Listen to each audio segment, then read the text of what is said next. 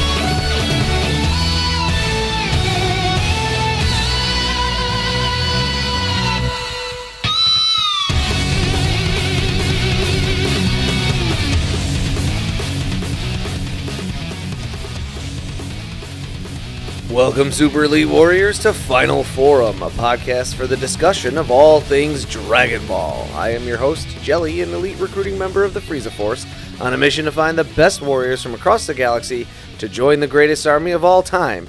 And I am joined, as always, by my new recruit co host, This is the Bekinney. Wait, where are you? me? No, the other person who climbed aboard this ship with me and was sitting right next to me last I looked. Oh, oh yeah. Uh, I'm done being quartered in the infirmary.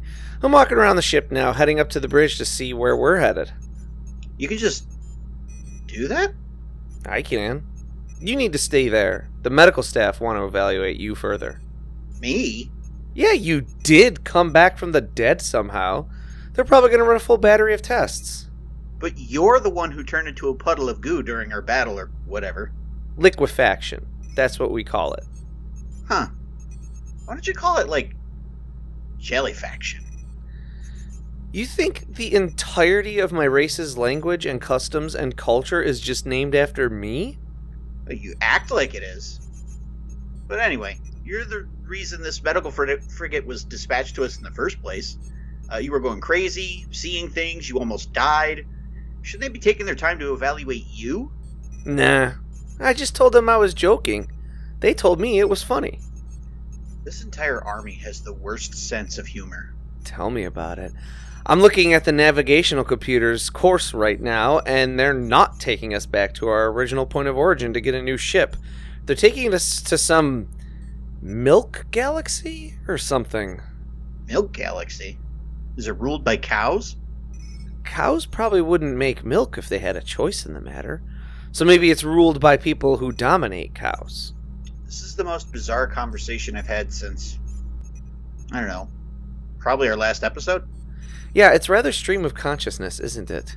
As if we're just following random words from the ends of our previous sentences into the next ones. Yeah, I'm not feeling it. Can we just, like, talk about our discussion topic for the day? Sure thing. You've got a solid chunk of time before your next round of tests, according to the computer. And today, we're going to be talking about the final two episodes, right? The final two episodes? Four, by my count. Oh, the, fi- the final four episodes of the Red Ribbon Army saga, and it's episodes 65, 66, 67, and 68. They are Confront the Red Ribbon Army, A Real Bind, The End of Commander Red, and The Last Dragon Ball.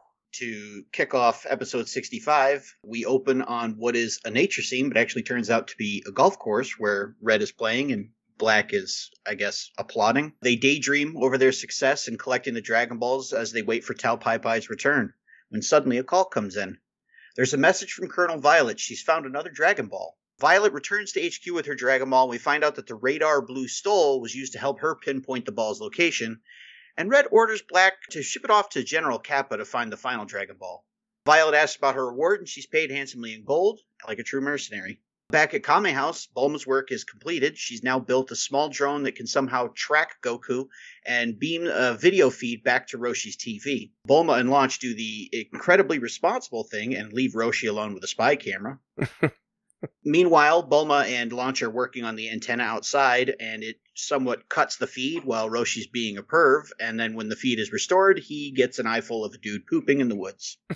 Eventually, the drone finds Goku. The gang piece together that he's headed towards Red Ribbon HQ, and they are just convinced that there's no way he could possibly take them all on by himself, so they decide to help him out.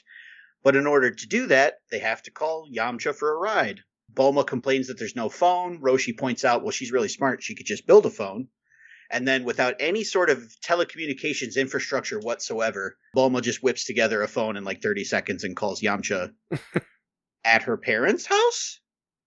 I'm starting to think this swinger theory has got a little bit more to it than we originally thought.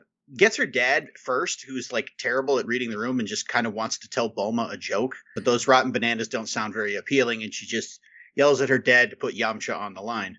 He, of course, quickly agrees to assist the rest of the group in locating Goku. The band gets back together and they start to head off chasing after Goku. The episode ends with a musical number played over a recap of Goku's struggle against the Red Ribbon Army so far as a sort of way to build up like hype for the climax and also to, you know, pad runtime a little bit.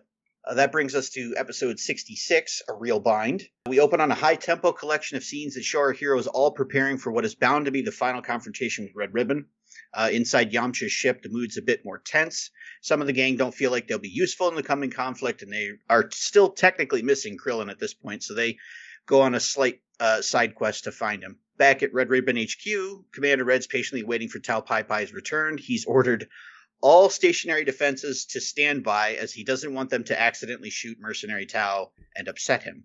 However, Goku is the one that's actually closing in on Red, and Goku casually kills a man as he approaches Red Ribbon HQ, just straight up blows up the helicopter thing that he's in.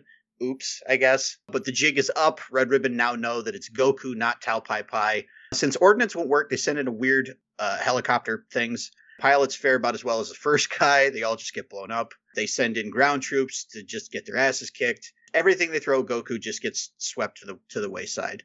Back with the Kame crew, they've now reached the mountains just outside of Red Ribbon territory and fly face first into the defenses that were initially down when Goku flew by, so they also have a nice little missile chase scene of their own. Violet, kind of ahead of the curve, senses that maybe things aren't going to go so well for Red Ribbon. Um, so she starts like raiding and looting and stashing as much money as she can on her body, and then she tries to escape and in, inadvertently ends up running into Yamcha's ship. Essentially, almost. I think do they crash?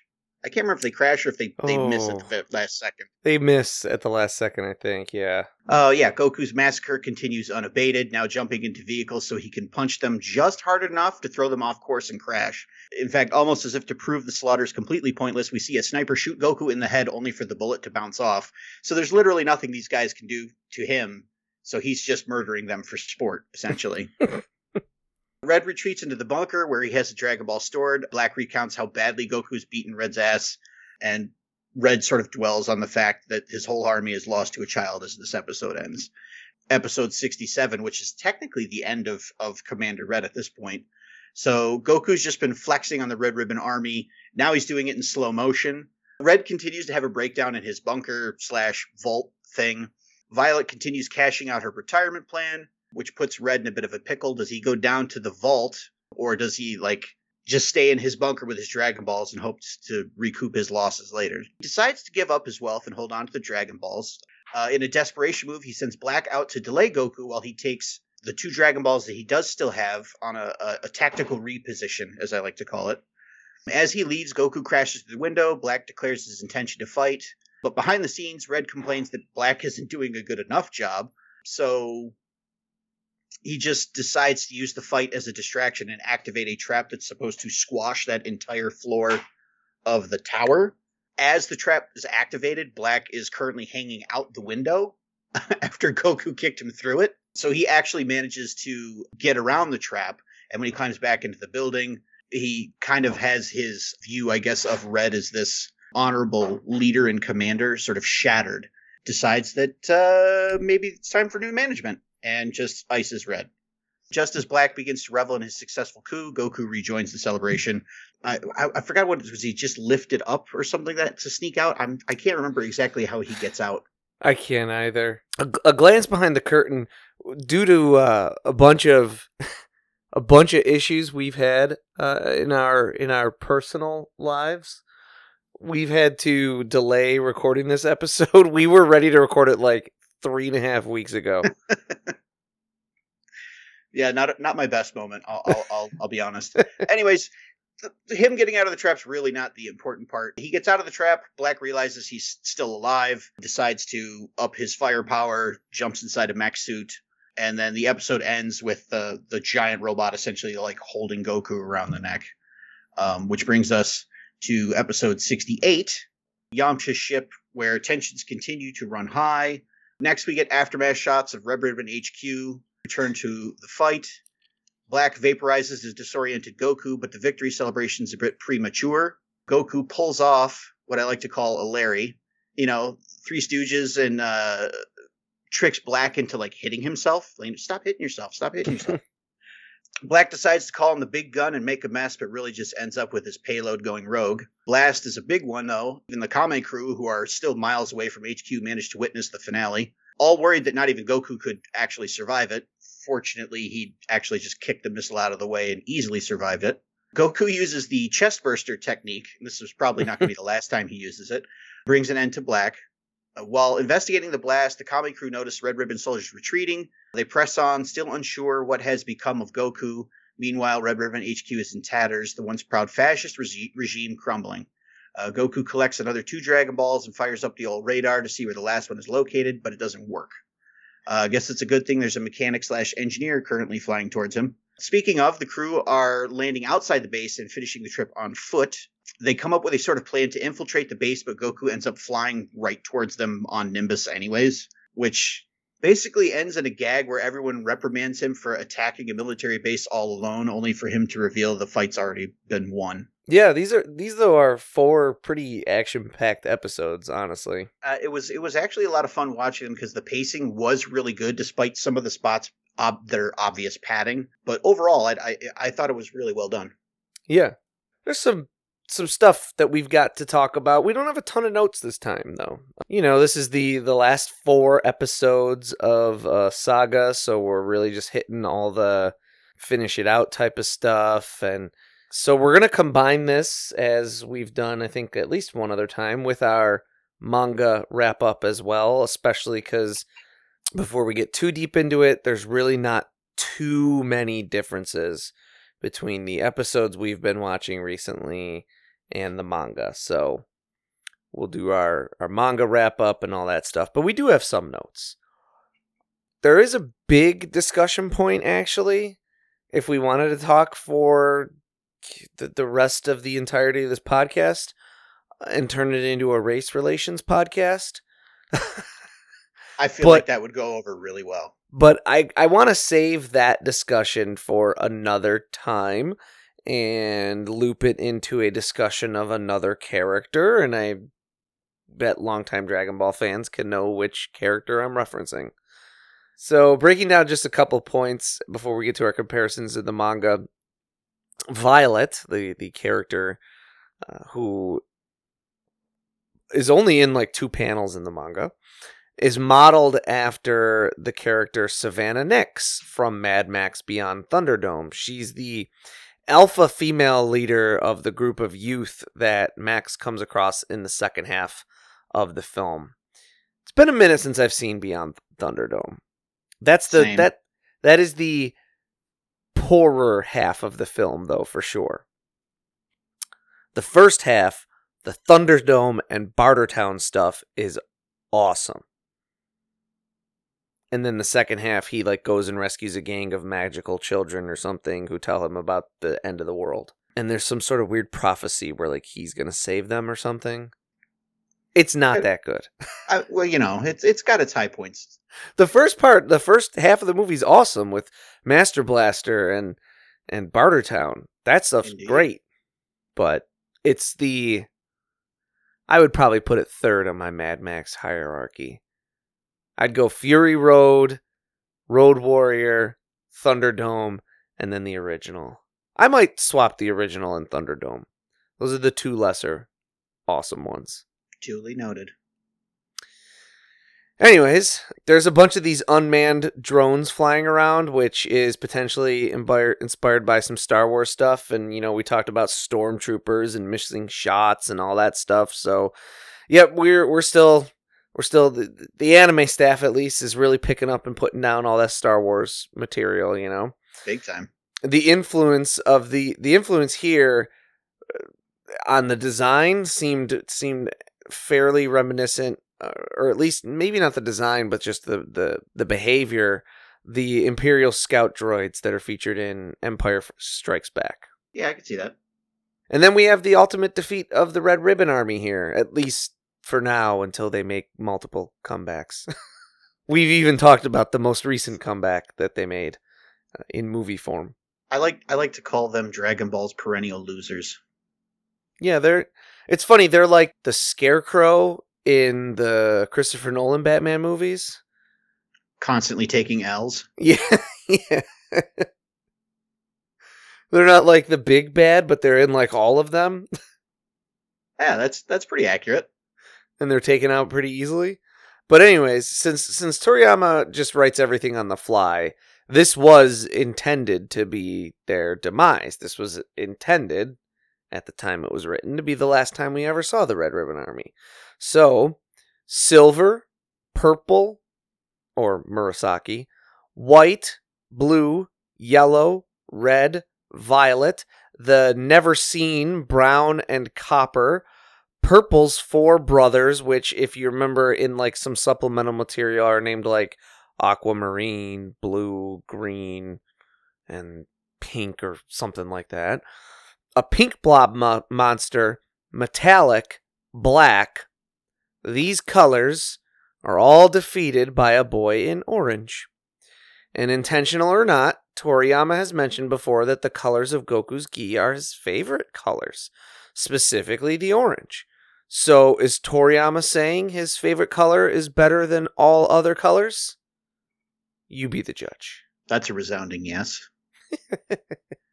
Speaking of Goku's gi, and because we're short of notes and discussion points here, and what's a lot of action episodes with little story, let's talk about the gis in Dragon Ball. Also known as dogi or clothing of the way, the gi featured in Dragon Ball are more spiritual than just a martial arts uniform. It res- represents your dojo, your ethics, your school of training and thought, the others who belong to your dojo and share your same set of ethics and master, and you're representing their shugyo. This concept of a dogi is important to Dragon Ball because power and training and strength are only a piece of the puzzle.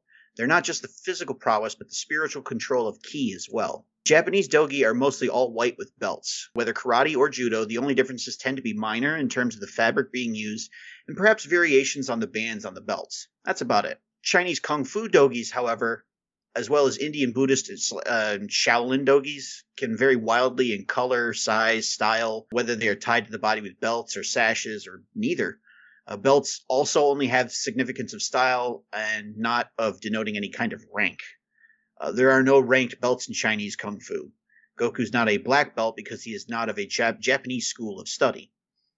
Most often, Chinese dogi lack any insignia to denote the individual, rank, or school, but Toriyama felt there was something missing from the design that made it appear too plain otherwise and adds a kamon, or insignia, to the dogis for Goku and Krillin, which is a kame, or turtle, kanji, to denote that they are students of the Turtle Hermit.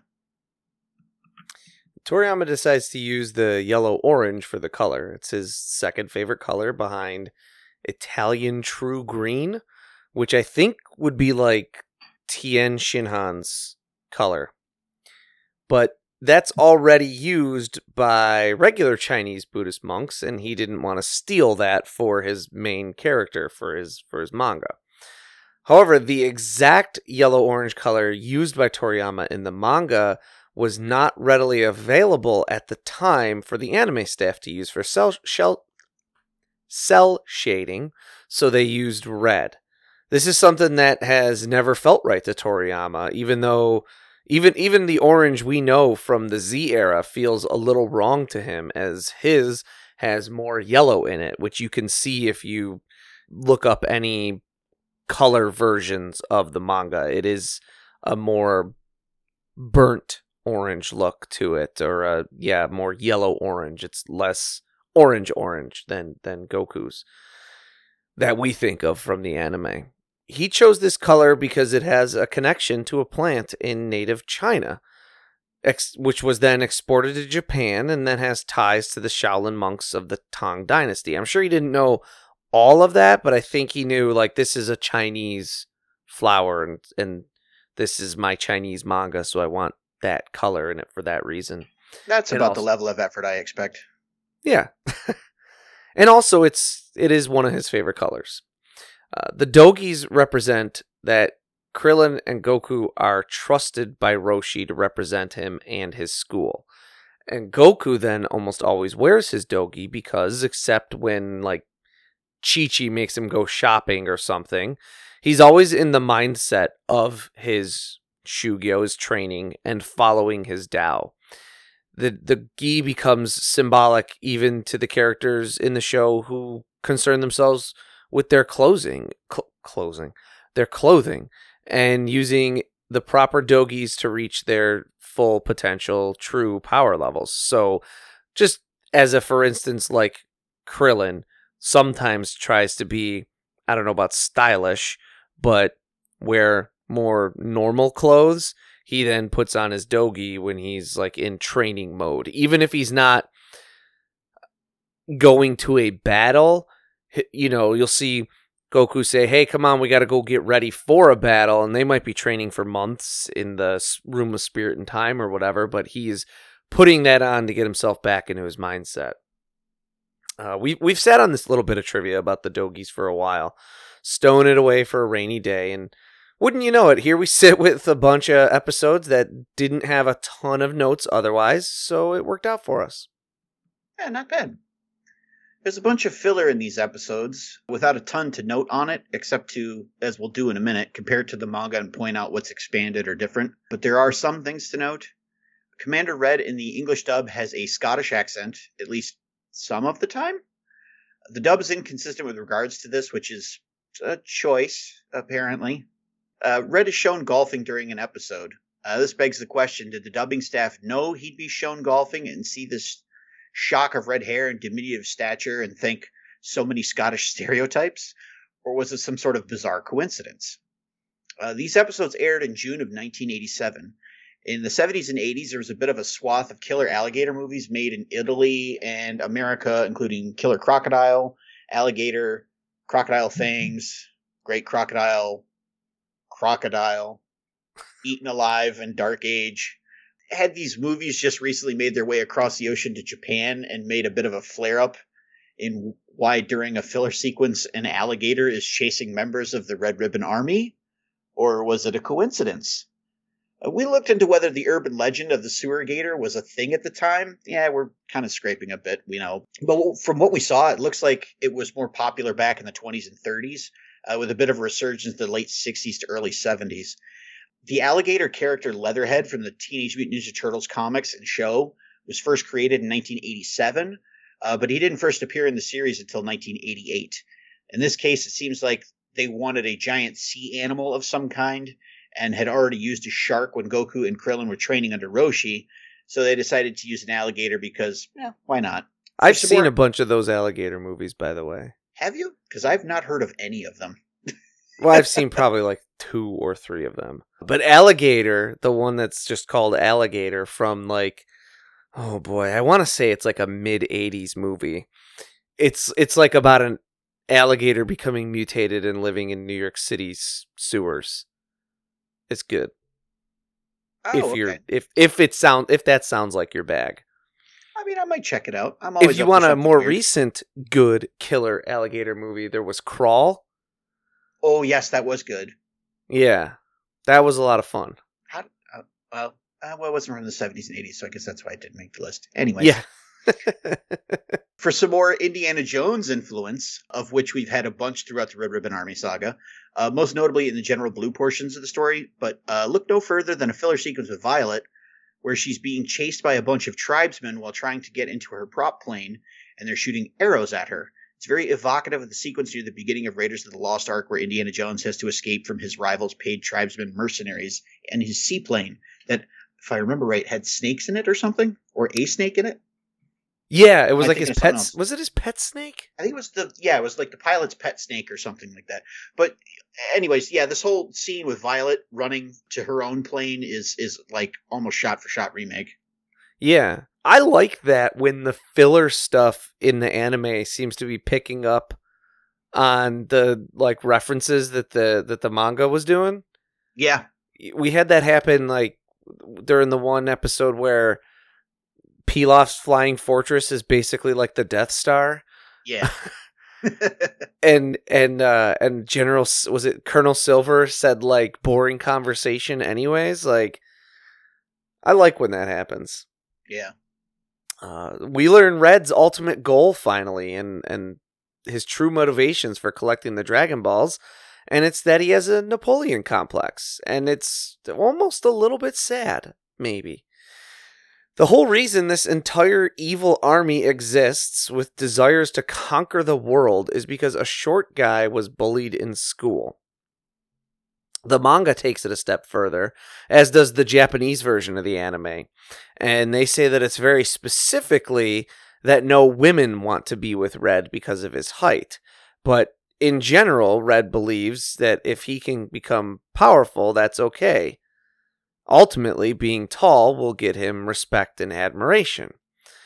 When we first started this arc, way back when we first met the Red Ribbon Army and we were doing Muscle Tower and all that, we pondered whether there was any kind of political statement being made. Ultimately, I think that whether or not there's meant to be one, there is one. And we talked about that how by the very nature of art reflecting some portion of the artist and the artist's feelings, there's some sort of statement being made. But Toriyama here and now is trying to sort of explicitly state that the Red Ribbon Army is not political and they're personal. And it's about as personal as you can get. I would You're- I would just put out there it might not be political, but it it, it does kind of confirm to me that incels lead to fascism. So just throwing that out there. So, interestingly, there's some disputes about whether Napoleon himself was a short man. Some historians say he was actually five foot seven, which would have be about average or above average for men of that time. Others argue that there's these weird inconsistencies in his measurements that would actually put him closer to five foot two. He was often seen around his imperial guards, who were explicitly tall men and would make even average height people seem small. So that could have contributed to the perception that he was short. And additionally, there was a massive smear campaign run by the British during the early 1800s to diminish Napoleon and portray him as a short, ill tempered man. So this is more propaganda bleeding into reality, which we've talked about at least one other time. I don't remember when. I don't know where we could have ever possibly run into propaganda ever in this military outfit.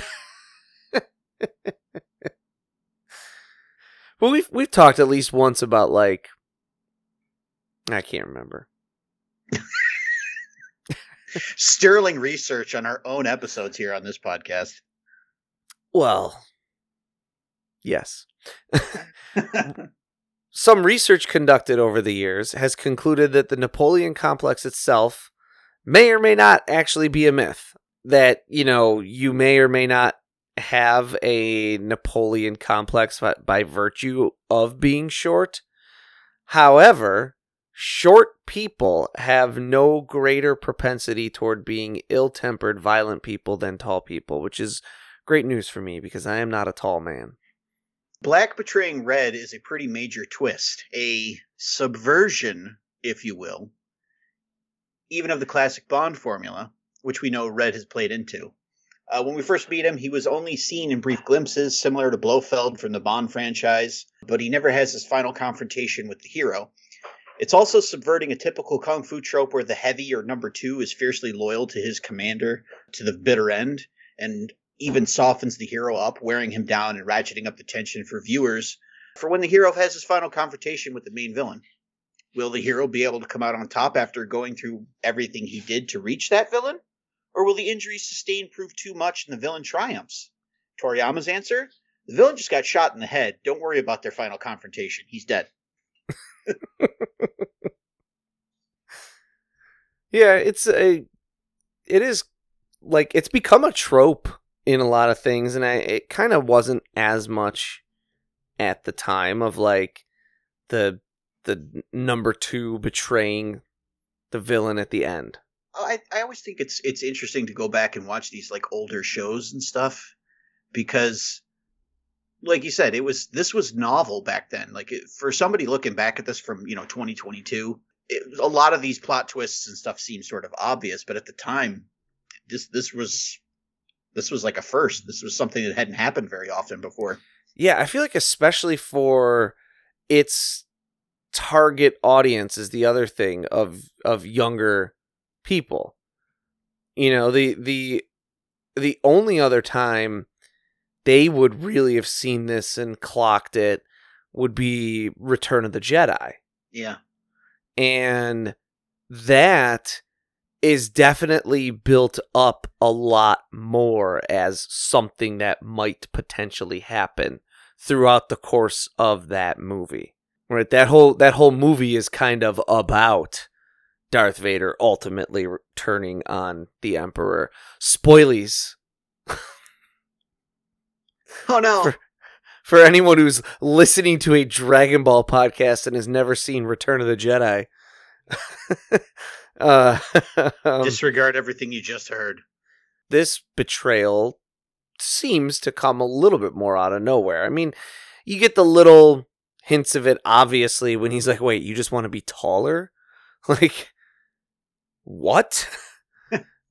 but no, it does just kind of come out of nowhere not nowhere, but I also think it's fun to to go back to the movie that we just watched. That Bulma was using the Dragon Balls for the same similar or a similar uh, selfish reason to make herself like look younger. Yeah, yeah, and Frieza wanted to use them to make himself five centimeters taller. so yeah, going through the manga again, on on this because this this is really our our wrap up on the whole all the red ribbon stuff. Not a ton ton of differences. I had a few. I had one big one, and it was so big to me that I like went and double checked and no, this is this is not something that is in the manga. You can confirm maybe I had a stroke a very long one. Maybe my my manga has pages ripped out of it that I'm not seeing. Okay. Um, maybe I have horrible reading comprehension skills, but I think I already know where you're going. The part where Tao Pai Pai runs up Korin's tower. No, that was that was the manga. I, I think, or is it not? Have have I lost my mind?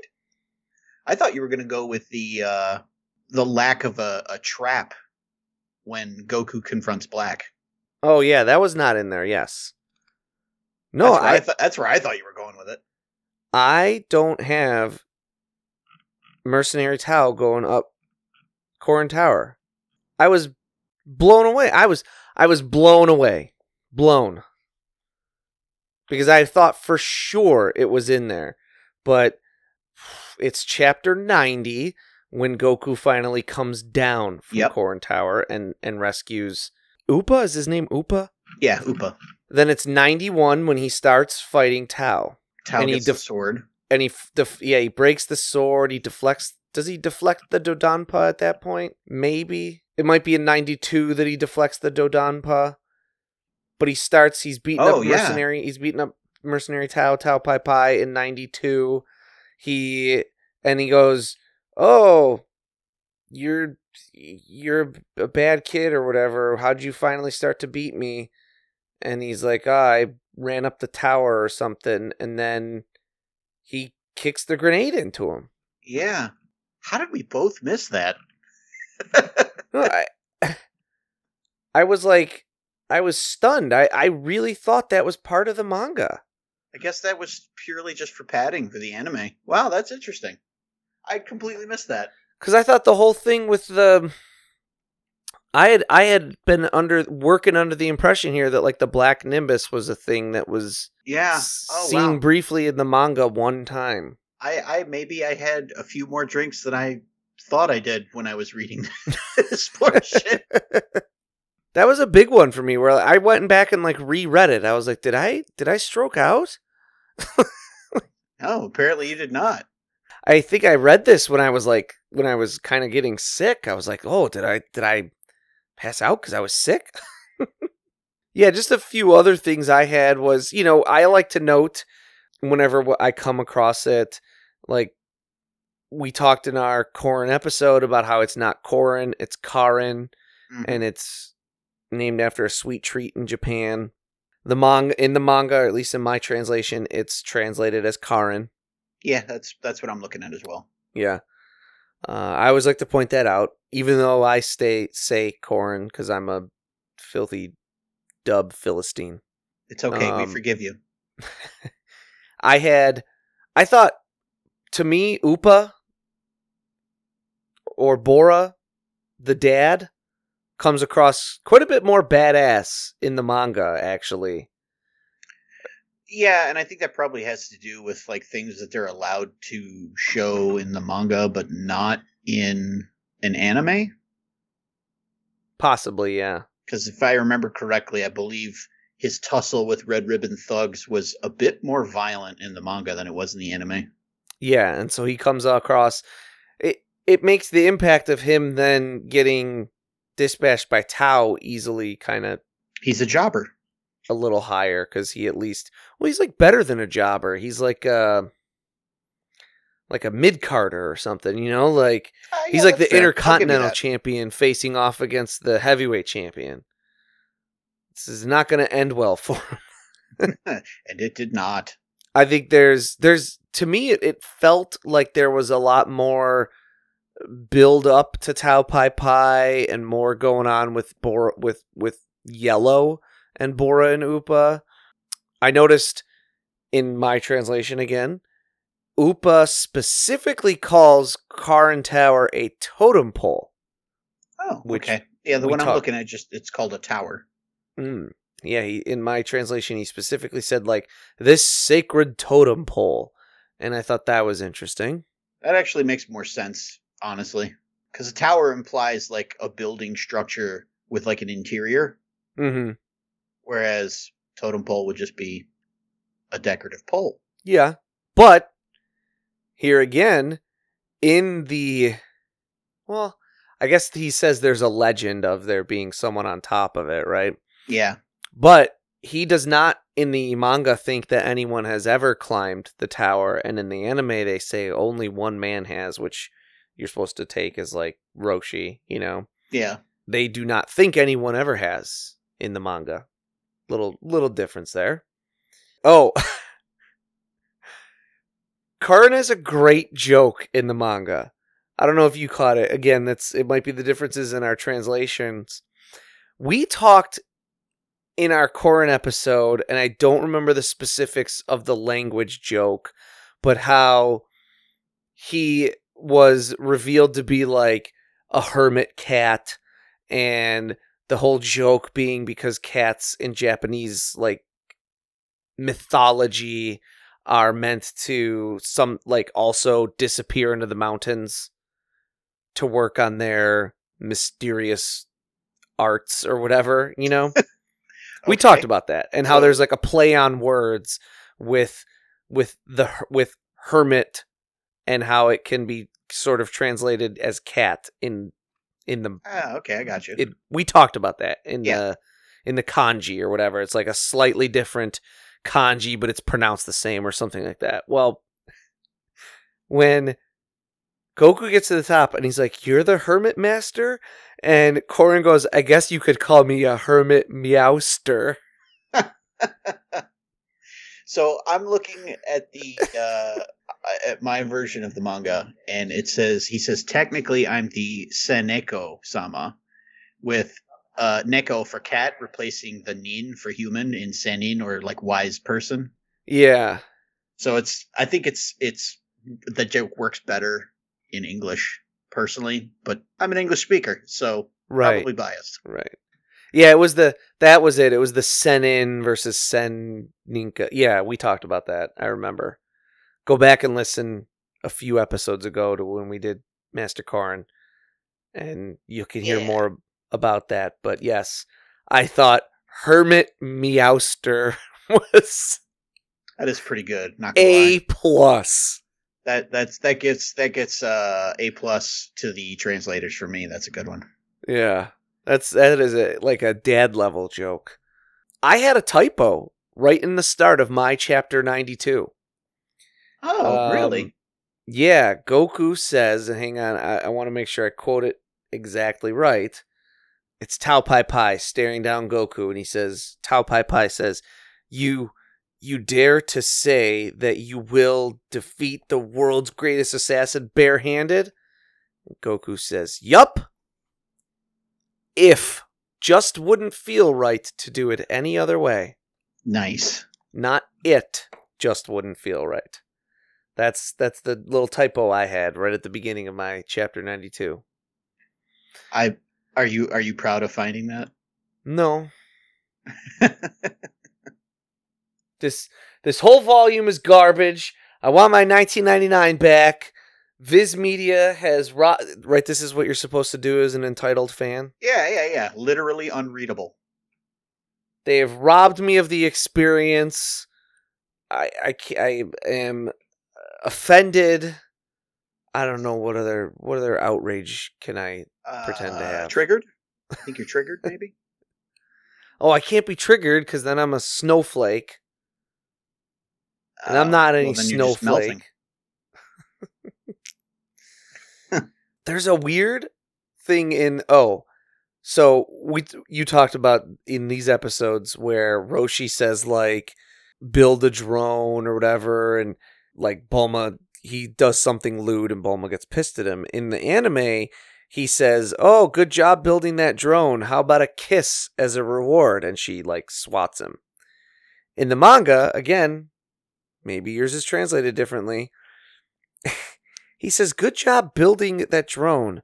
Too bad you're built like a boy." What? Okay. What chapter is this?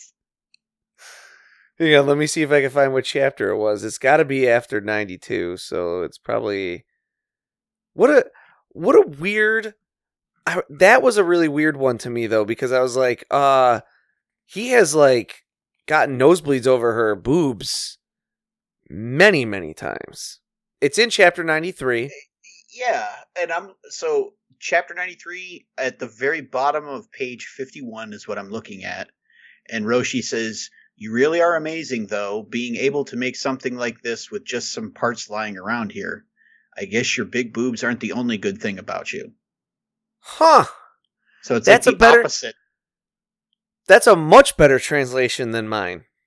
Mine says, You really are amazing, though. Finding random materials, pulling them together into something this brilliant. Too bad you're built like a boy. which doesn't make any sense. Right. So, so, hang on. So, whoever translated this one said, There's no way he says, I guess you got really big boobs. Because there's no, there's no way a lady could be offended by such a comment. Oh, the 80s were a different time. Right.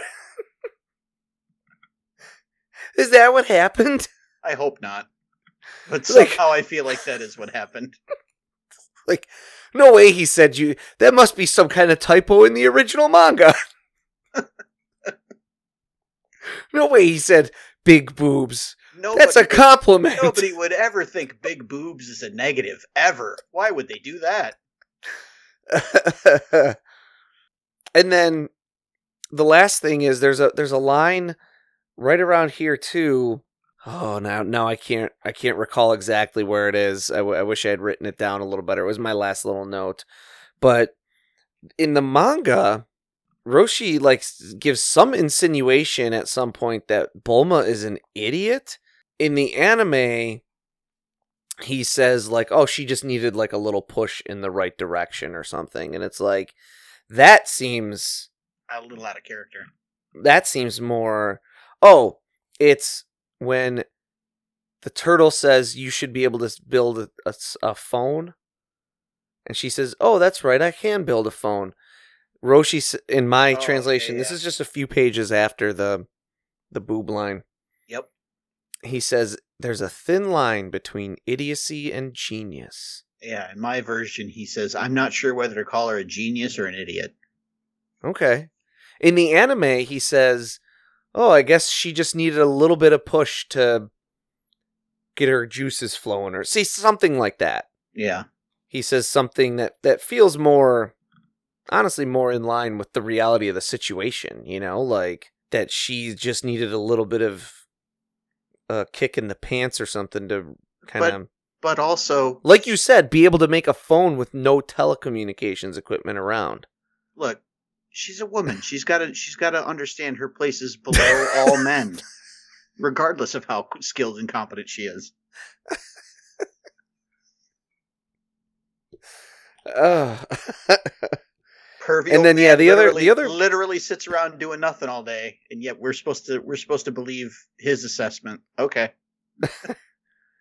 And then the last, yeah, the last big difference is of a lot of the the stuff between red and black just plays out very differently because there's no trap in the floor thing.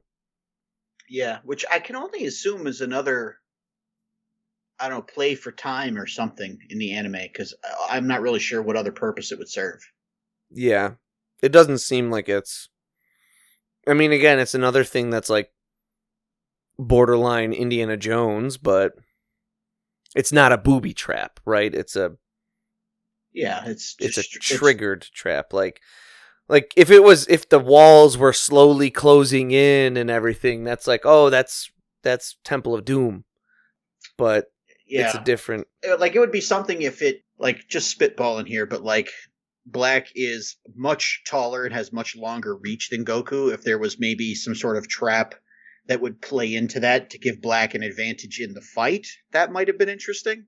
But yeah, just like crushing the floor with no regard as to whether your second in command is in there or not, just is kind of anticlimactic, honestly. you know what could have been fun? Uh but again this this is completely different from the manga. This would be like a massive change. You, you go with the floor crushing thing right? The floor crush stops short of where like maybe if spikes come out of the the ceiling and it stops short of where it would puncture red Okay. so that red doesn't get punctured because he's short and he assumes that anyone else in the room would be tall And then Goku survives by virtue of the fact that he is also short. yes that would be pretty good, actually. Uh and then you could have you could have red hop in the the robot and fight goku. It's not that much different from black doing it right? I think Toyotarou writes dragon ball super anytime you want to hand me some money and have me start coming up with gags for you i'm i'm here. Now, now we just have to wait and see if it actually happens, and then we have proof that we thought of it first, and then, then we can make a quick buck off of them. like if there's a if there's an episode where because Frieza's shorter than Goku, he like has a blade come out of the wall or something. But right at that moment, Goku happens to be bending down to pick up a penny.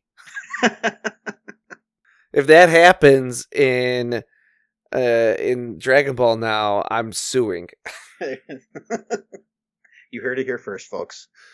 And then and then we're gonna be countersued This for could this could just be our, our retirement plan because of assuming Dragon Ball Just- goes on long enough, they'll eventually have to use an idea that we come up with even purely by accident, and then that's when we cash in. That's when we make money. so we're all done with the Red Ribbon Army.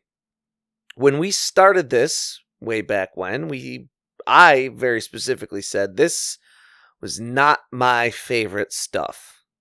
I can I would that. say I don't know if that has changed, but I would say overall I was more positive about it now than before. Though I will say I still think the General Blue stuff is quite possibly my least favorite stuff in all of Dragon Ball still. I I would say I like it about the same as much as, as I did previously. It was also not my favorite part of Dragon Ball, um, but it was also not my least favorite part. However, looking back on it now, and and after having watched it with more a more critical eye, I really feel like that subversion at the end with with red and black kind of undermines the entire plot for this arc because the entire arc we've been building up towards red for a for quite a while only for them to for technically for Goku and Red to never even meet. Right. And it's just yeah. kind of it just kind of undermines it a bit. Like I understand what they're going for and, and the the the betrayal is in itself I think it's a pretty good storytelling tool. But I feel like when because he because Toriyama spent so much time with this red ribbon stuff that doing a subversion like that at the very end kind of just undermines all of the plot up to that point. Yeah, I could see that. But even it's... that's that's not. I mean, it's not like it makes it terrible or anything like that. No, no, it's just. I would still say yeah, it's not like my favorite stuff in Dragon Ball. You know, like you get removed from this or whatever, and you get into a somewhat casual conversation, you know, with someone who's like, "Oh, I like Dragon Ball," you know, and you're like, "Oh, cool." You would probably not really start talking about this. Yeah, no, and especially considering how Red Ribbon turns out in in going forward from here, mm-hmm. where they become even more of a joke. but it does have one of the best, like the Red Ribbon Army as a whole has one of the best things in Dragon Ball, which is throwing the pillar. Yeah. Oh my God, that's the I, that is up there with some of the greatest moments ever in all of Dragon Ball.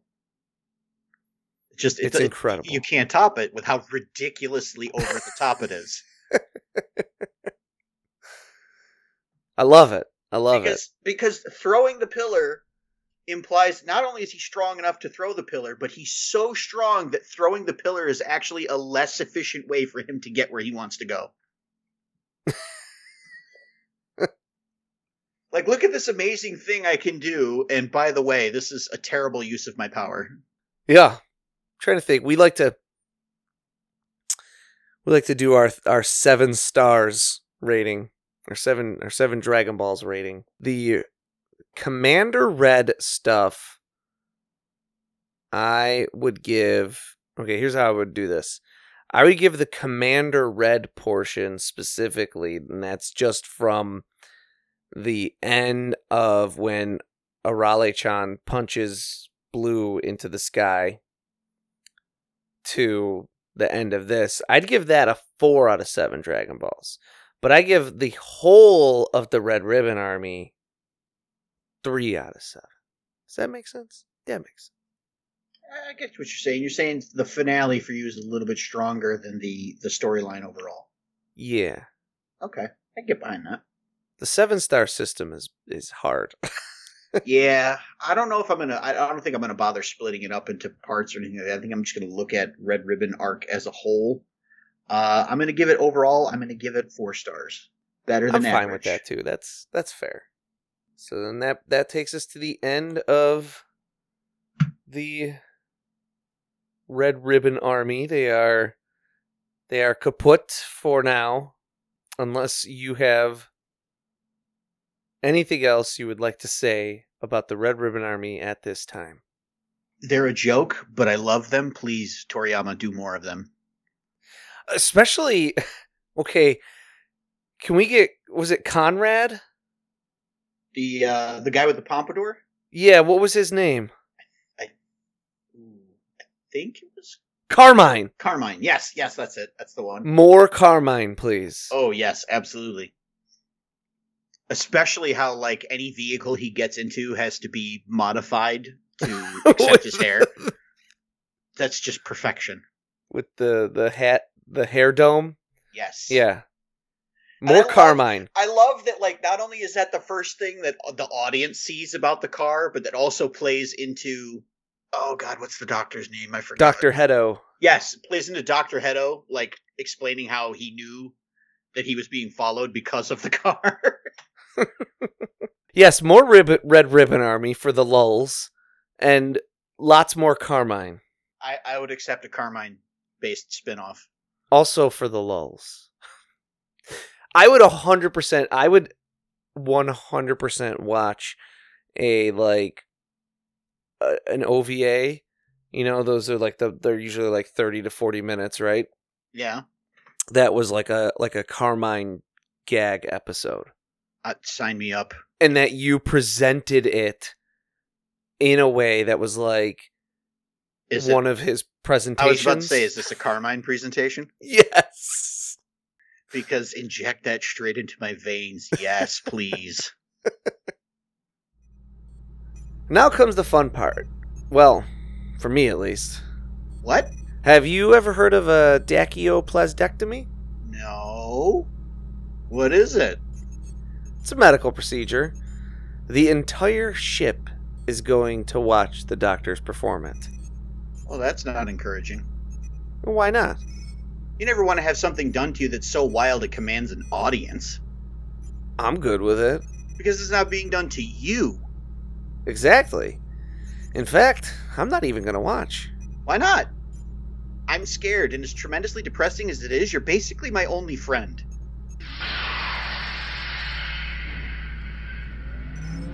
Ooh, sounds like they're about to get started. Oh God! What? What is that? Get away from me with that! Yeah, that sounds about right. What the? Listeners, uh, a dachioplasdectomy is one of the most painful procedures our medical scientists have. But it shouldn't short out audio feeds, fry all internal cameras on board the ship, and cause a master alarm. I'm gonna have to check this out. I'll take my leave of you here, listeners. Will Bekinney be okay? Will I discover the source of this technological malfunction? Will we reach the Milk Galaxy unscathed? Find out next time and help us achieve our final forum.